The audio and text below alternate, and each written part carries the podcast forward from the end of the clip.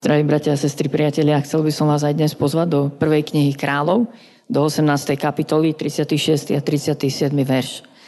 A budeme pokračovať v tej sérii byť Eliášom dnes, čo to znamená byť takýmto mužom, takouto ženou, dievčaťom alebo chlapcom, a, ktorý počuje Boží hlas a prináša tento hlas, túto Božiu vôľu, toto Božie srdce do svojej generácie. A to je taký zámer celej tejto série. A dnes a dnes e, ja verím, že e, budete môcť počuť Eliáša, nie mňa, ale jeho hlas.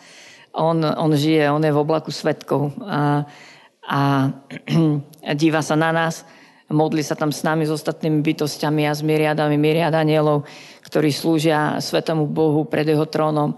A, a skanduje a možno píska, možno tlieska a, a drží nám palce a akokoľvek a, a títo svetkovia viery, ktorí sú v oblaku svetkov a túžia vidieť niečo, čo oni prorokovali, ale nedožili sa toho. Hej? Takže, a, takže možno dnes budete počuť ten Eliášov hlas alebo tú jeho základnú modlitbu a, a ja sa modlím, aby tá jeho modlitba sa stala našou modlitbou, našim volaním. A teraz tie dva verše, ktoré si prečítame z tej prvej knihy kráľov z 18. kapitoly znejú takto v čase pokrmovej obety. Pristúpil prorok Eliáš a povedal, hospodine, Bože Abrahamov, Izákov a Izraelov, nech sa dnes spozná, že ty si Bohom v Izraeli a ja tvojim služobníkom. A že všetky tieto veci konám na tvoj pokyn. Odpovedz mi, hospodin. Odpovedz, aby tento ľud spoznal, že ty, hospodin, si Boh a znovu si získavaš ich srdce. A takže tu na, počujete modlitbu Eliášovu. Dostávame sa, ja si dovolím povedať, že niekde na úplný, úplný vrchol celého tohto príbehu alebo k pointe, k zmyslu. Áno, 3,5 roka nepršalo. Áno, celá krajina je zmietaná v sociálnej neistote. A a, a sú tam veľmi obmedzené zdroje. A pán Boh zatriasol celou tou kultúrou, ktorá sa rozhodla uctievať Boha dažďa, Boha plodnosti, úrody a prosperity. A pán Boh začal triasť týmto všetkým, týmito istotami. A, a trvá to dlho, to, to nebolo chvíľu. A, a áno, sme tu pred tým najväčším zázrakom, alebo jedným z obrovských zázrakov po tejto modlitbe, pokračuje príbeh a vy ho veľmi dobre poznáte, zostupuje oheň z neba a na túto, na túto obeď, ktorú Eliáš pripravuje. A krátko na to, keď sa Eliáš modlí, tak e, ako, ako ešte taká bodka, obrovské znamenie a peča toho, že celé toto bolo Božie, prichádza znovu dážď na celú krajinu. A, ale znovu sa vraciam sem. A ani ten hlad, ani to sucho, nebola pointa. Ani ten oheň, ktorý zostupí po tejto modlitbe, vôbec nie je tou pointou. Vôbec. Ani ten dáž, ktorý konečne uspokojíte potreby materiálne tých ľudí, vôbec není pointou. Eliáš sa tu modlí jednu konkrétnu vec. Zúfalo potrebnú dnes. A možno tá podobnosť toho príbehu není podľa mňa úplne že náhodná. Ja verím, že možno aj preto sme začali túto sériu. A, že žijeme túto dobu, žijeme historickú dobu, kedy vidíte Achaba z Jezabel, ktorí majú v rukách a moc zničiť svet. Zničiť svoj národ, zničiť svoju krajinu. Žijeme v takej dobe. A nám to pomôže sa zorientovať. Tá pointa. Tá pointa je v tejto modlitbe Eliáša. On volá, pane, nech celý Izrael spozná, že ty si Boh. A nech je to zjavené, nech im to dôjde a to sloveso, ktoré je tam použité, a tak sa používa aj pri prorokoch alebo vidcoch. Prosto nech to nepríde k ním ako informácia, oni to vedia, oni to už počuli miliónkrát e, vo svojich kostoloch, počuli kázne, alebo čítali knižky, alebo sú zapojení v nejakom náboženskom systéme. Ale nech príde toto zjavenie, že ty si živý Boh, tak do ich životov, že to do morku nimi otrasie a úplne ich celých zmení. Nech si uvedomia, že ty si Boh a, a aký si Boh. Takže to je taká jedna vec, jedna pointa. A druhá vec, ja vám prezradím hneď na začiatok. A, lebo, lebo chcem, aby sme to úplne držali pred sebou, teraz pred našimi očami. Druhá vec, za ktorú sa tu Eliáš modlí, je, a nech tento ľud spozná, hospodine, že ty si znovu získavaš ich srdce.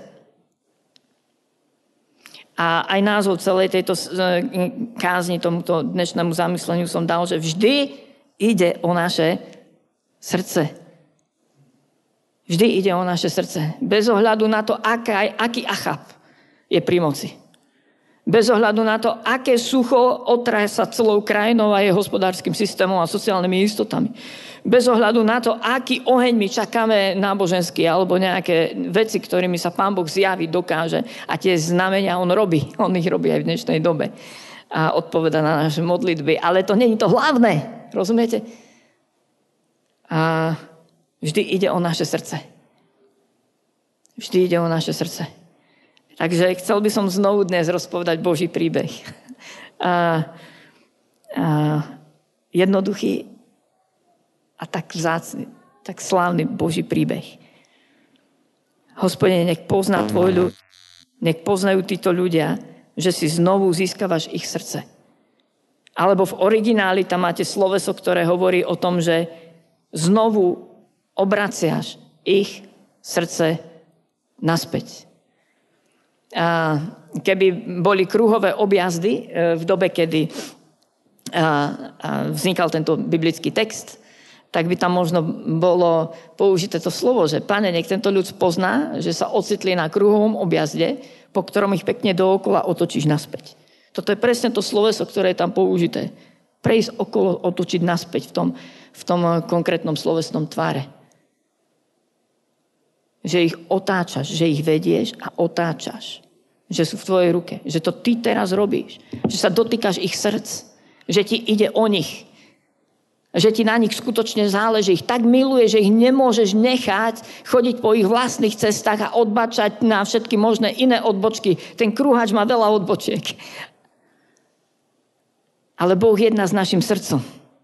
Jedná hlboko v našom vnútri a asi viete, že srdce v biblickej reči predstavuje to najvnútornejšie rozpoloženie človeka, jeho skutočnú vnútornú podstatu. Srdce predstavuje našu motiváciu alebo úmysly. úmysly. A to, prečo niektoré veci robíme. A podľa biblickej reči naše srdce môže byť zatvrdilé. My si ich môžeme zatvrdiť. Boh nás stvoril so slobodnou vôľou, dal nám také srdce, ktoré je schopné milovať, ale dal nám aj srdce, ktoré sa môže zatvrdiť. To srdce môže byť oklamané. Biblia hovorí, že niektoré srdcia sú oklamané. To srdce môže byť príliš telesné a neduživé, neschopné odpovedať na, na Božiu lásku. A, a celý ten príbeh je o tom, že Boh a tak miloval svet, že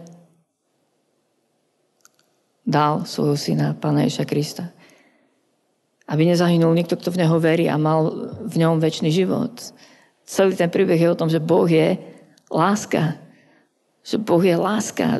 Skúsme znovu nad tým rozmýšľať, pochopme to, pochopme to, že toto je pointa. A pochopme to, keď špekulujeme o geopolitike dnes, tak ako pred pár mesiacmi sme ešte špekulovali o, o vakcináciách a epidemiologických opatreniach. Keď špekulujeme dokonca o, o komerčných zbraniach alebo jadrovej hrozbe dnes, pochopme, že pointa je niekde úplne, ale že úplne inde. My žijeme hlavný príbeh a my vieme, o čo tu ide. Boh je láska a koná s ľudskými srdcami a otača ich naspäť. A v Matúšovi v 22. kapitole sa pána Ježiša pýtajú, že aké je najväčšie prikázanie a pán Ježiš odpovedá, a je to 37. verš, milovať budeš pána svojho Boha, ako? Celým svojim srdcom a celou svojou dušou a celou svojou myslou. To je veľké a prvé prikázanie. A druhé je mu podobné. Milovať budeš svojho blížneho ako seba samého. Na týchto dvoch prikázaniach spočíva celý zákon i proroci. Alebo tu nám máte nádherný vhľad do Božieho srdca. Boh je láska. A, a túži potom, aby sme ho milovali. To je prvé prikázanie. Túži potom byť milovaný. Prečo? Lebo miluje. Lebo bol prvý. V tom je láska. Nie, že by sme my prvý milovali Boha, ale on, že prvý miloval nás a dal za nás svojho syna. A toto je náš Boh. On túži byť milovaný. On túži byť milovaný celým našim srdcom. Z hĺbky našej podstaty, našej bytosti. Z toho nášho najhlbšieho pohnutia. A potom to on túži. A, a, a nielen preto, že on potrebuje byť nejak ješitne uspokojený v niečom, ale preto, že v tom milovať takto Boha je, je pre nás, v tom je pre nás tá najväčšia sloboda a uspokojenie. A znovu použijem ten, ten výrok Johna Pipera, že Boh je najviac oslávený vtedy, keď my sme najviac uspokojení v ňom. Neexistuje inde iná sloboda uspokojenia ako v tom, že budeme milovať Boha celým srdcom že pre teba nebude ďaleký, vzdialený, že ho nebudeš uplácať modlitbami alebo, alebo desiatkami alebo nejakými službami alebo neviem čím všetkým. On túži byť milovaný a zaujíma sa o tvoje srdce a, a zároveň nás miluje a zároveň táto Božia láska v nás a robí obrovskú premenu a my milujeme, nežijeme už pre seba. Už nežijeme pre seba, ak sme zakúsili, že že nás Pán Boh miluje, tak nežijeme sebe, ale tomu, ktorý za nás zomrel a vstal z mŕtvych. Aj podľa toho poznáme, či poznáme Boha, že už nežijeme pre seba, ale že žijeme pre tých, eh, ktorí potrebujú lásku okolo nás, pre našich blížnych a toto je doba, ktorá, eh, ktorá nám to viac ako kedykoľvek inokedy umožňuje. A ďalší text, na ktorý by som vás chcel upozorniť, a veľmi dobre poznáte príbeh, kedy prorok Samuel bol poslaný do Izajovho domu, aby pomazal nového izraelského kráľa. Poznáte ten príbeh? A, a Izaj pre ne, pred neho privádza všetkých svojich synov a pri každom jednom prorok Samuel počuje od Pána Boha, toto nie je ten, ešte ani tento není ten. A a keď prišiel nejaký taký z tých urastenejších, krásnych, vyzerajúcich, e, e, mocných, silných e, z tých synov, tak hospodin znovu povedal Samuelovi, a to je 7. verš, prvá kniha Samuelova, 16. kapitola, 7. verš. Hospodin povedal Samuelovi, nehľad na jeho zovňajšok a vysokú postavu. Toto môže byť e, takým uzdravujúcim textom pre nás, e, ktorí nemáme vysokú postavu. A, a pán Boh na to vôbec nehľadí. A viete čo, ja som sa natrápil, že som krpatý. A pán Boh na to vôbec nepozerá. Pán Boh nepozerá na to, čo vidí človek. A, a Samuelovi to vtedy povedal. To nie je ten pravý. Ja neposudzujem tak ako človek. Alebo nepozerám sa na to, na čo pozera človek. Hej? A ten si všíma zovňajšok. Hospodin si však všíma, čo? Srdce. Lebo nám dáva svoje srdce.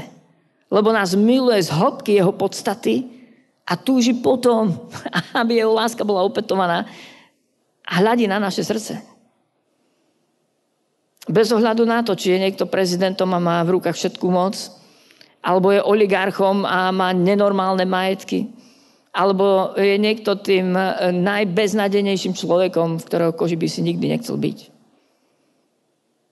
Pán Boh hľadí na srdce každého jedného. On je láska. On nás stvoril na svoj obraz.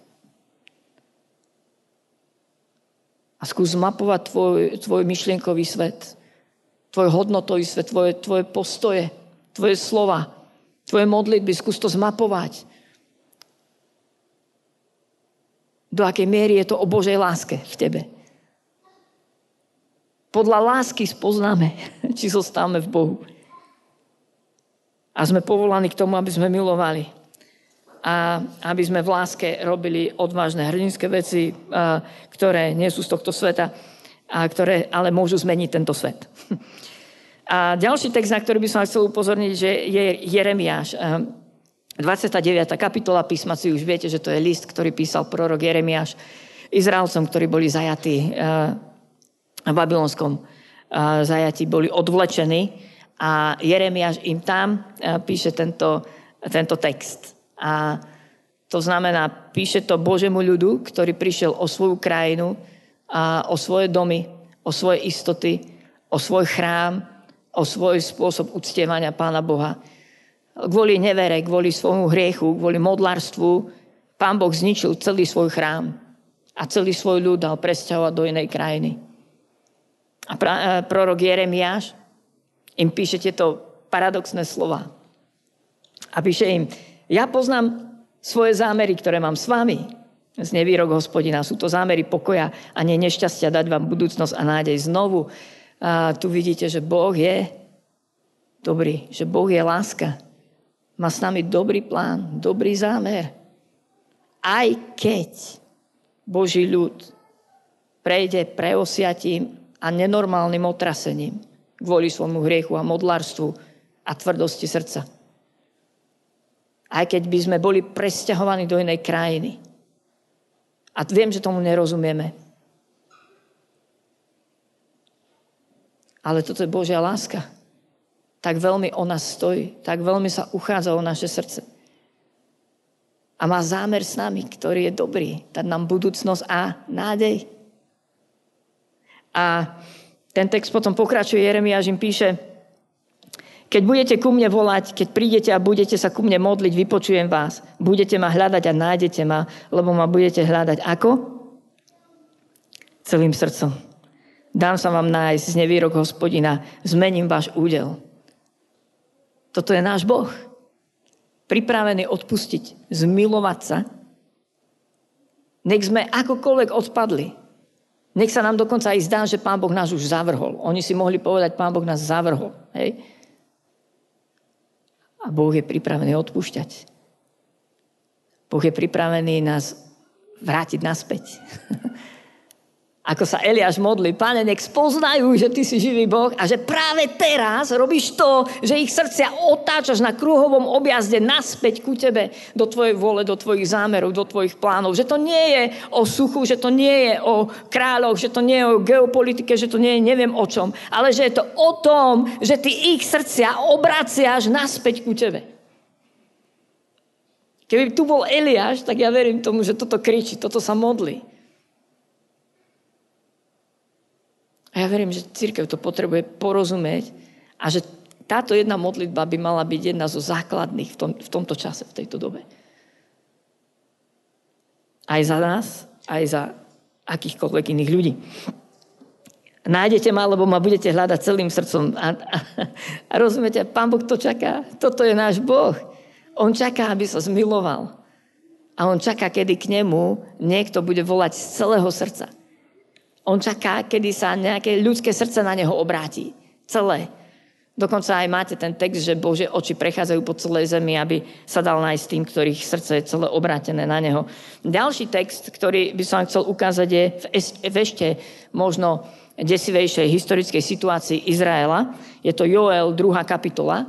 A to je situácia, kedy, a, kedy pán Boh povedal, že, že privede nepriateľskú armádu, ktorá zničí jeho krajinu kvôli modlárstvu, odpadlictvu, vlažnosti, chladnosti Božieho ľudu. Tá armáda už bola na horizonte. A prorok Joel prorokuje a kričí a prorocké slova svojej generácii. Teraz však z nevýrok hospodina, to je od 12. verša 2. kapitola. Vráťte sa ku mne, ako? Vráťte sa ku mne celým srdcom pôstom, plačom a nárekom. Roztrhnite si srdcia a nie rúcha. Vráťte sa k hospodinovi svojmu Bohu. Vede milostivý a milosrdný, trpezlivý, veľmi ľútostivý, lebo mu je ľúto spôsobiť pohromu. Toto potrebujeme počuť dnes. Kto vie, či sa opäť nezľutuje a nezanechá za sebou požehnanie. Ale Joel kričí, teraz však z nevýrok hospodina, vráťte sa ku mne celým srdcom. Vráťte sa ku mne celým srdcom. A Nekáže sa mi to ľahko, ale chcem byť, chcem byť dôsledný a povedať naozaj celý tento príbeh. My sme dnes pohnutí a kričíme za mier. My sme dnes pohnutí, lebo vidíme ľudí trpieť, bombardovaní sú. My sme dnes pohnutí, lebo vidíme utečencov, lebo sú okradnutí a vyhnaní zo svojich domov. My sme pohnutí, lebo vidíme rozdelené rodiny a manželstva. My sme pohnutí súcitom a rôznymi vecami, to je prírodzené, že sa nás to dotýka hlboko. Ale skúste porozumieť, to je veľmi podobná situácia, ako bola za dní proroka Joela. A Joel hovorí, vráťte sa ku mne.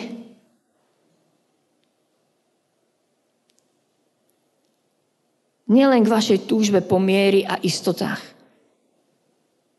Dovolte mi to povedať asi takto, že áno, prežili sme, ja neviem koľko, 70 rokov či koľko takmer, bez vojny v našich zemepisných šírkach. A posledných 33 rokov si užívame slobody. Ale ak sa zamyslím nad dejinami ľudstva, tak ten mier nikdy nebol veľmi stály a zaň sa muselo veľmi ťažko platiť a bojovať. A, a Bože slovo hovorí, vráte sa ku mne celým, celým srdcom. Celým srdcom.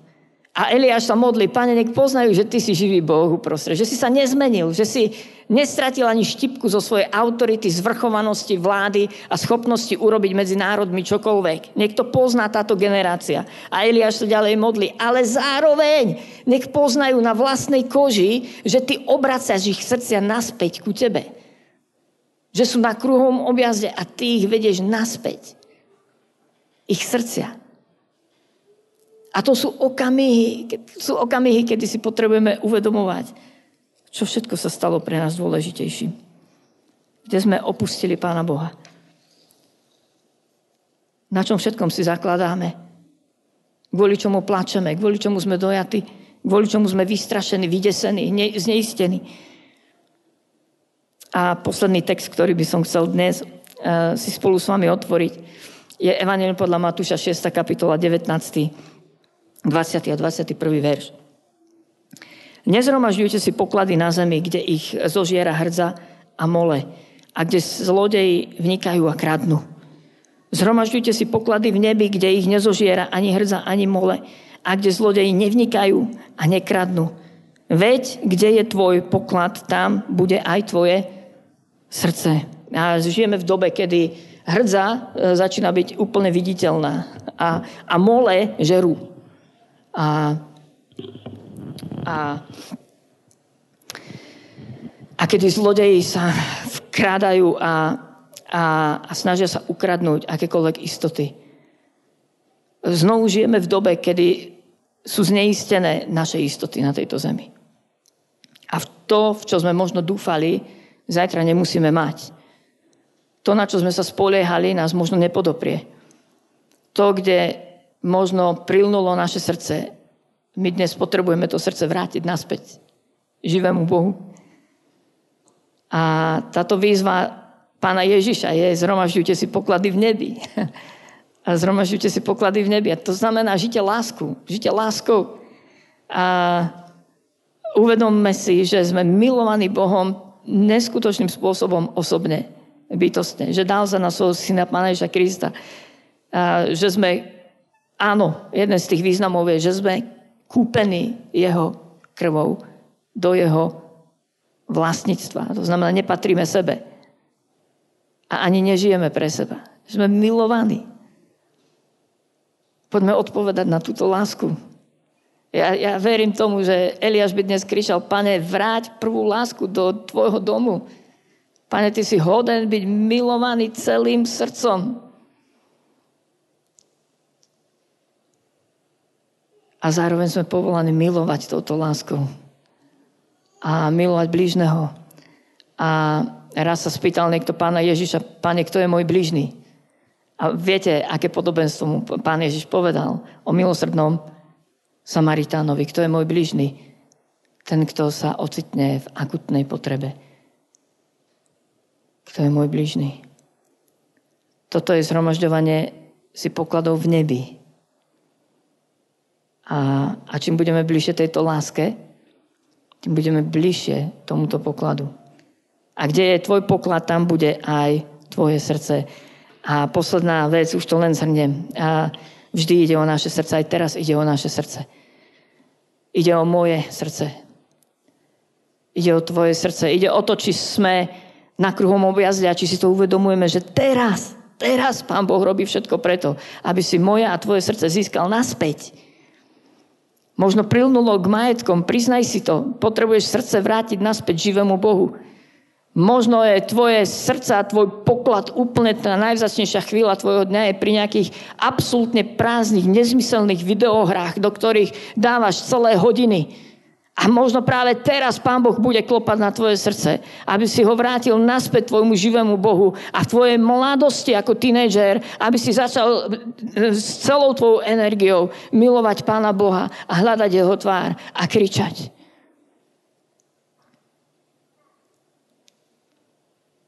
Včera ma dojal jeden príbeh, keď prekročil našu hranicu 11-ročný chlapec, asi ste to zachytili, a sám s jednou igelitkou v ruke z Ukrajiny.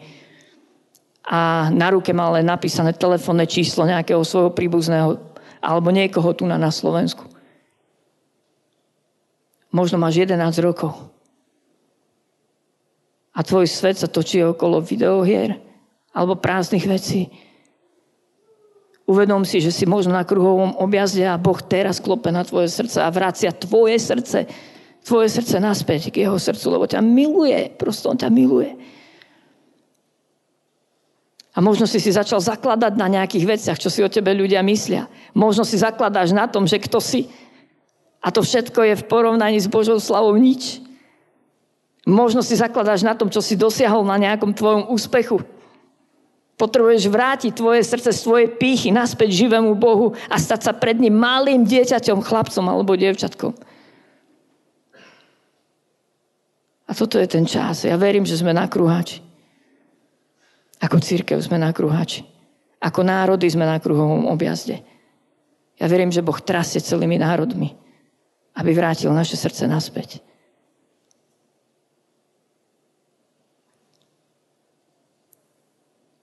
Či už dúfame v silu armád a spoliehame sa na svoje zbrane a, a šírime okolo seba despotický strach, manipuláciu a čarodejníctvo. Alebo sme uspokojení v ako tak udržateľnej demokracii, prosperite a všetkých istotách. Rozumiete, že kdekoľvek dáš tvoje srdce, ale ak nie je Božie, ak nepatrí Bohu. Sme na kruháči.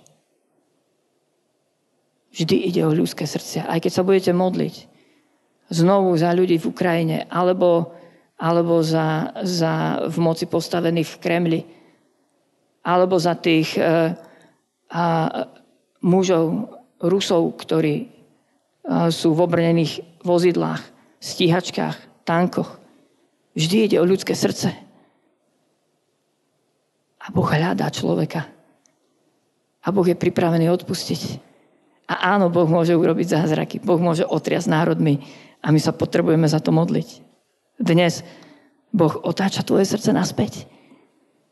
Vieš, odkiaľ kam otáča tvoje srdce? A druhá otázka, ktorú som mal, už som mu povedal, kde je tvoj poklad? Na čom si lipneš? Čo sa bojíš, že o to prídeš? Čo nie si ochotný opustiť? Čo zaneprázdňuje väčšinu času? A kam ide väčšina tvojich peňazí? Kde je tvoj poklad? A tak sa bude modliť modlitbu Eliáša.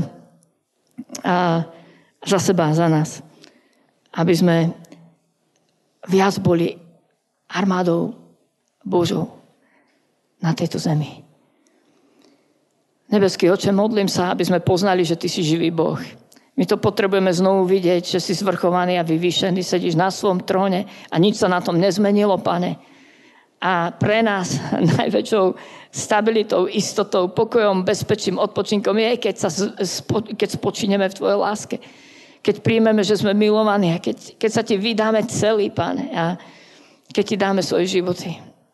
Pane, modlím sa, nech spoznáme dnes, ako obraciaš naše srdcia naspäť k Tebe. A nech, nech toto zjavenie prenikne národy v Európe, nech toto zjavenie preniká celou Ukrajinou teraz to, čo sa tam deje, pane.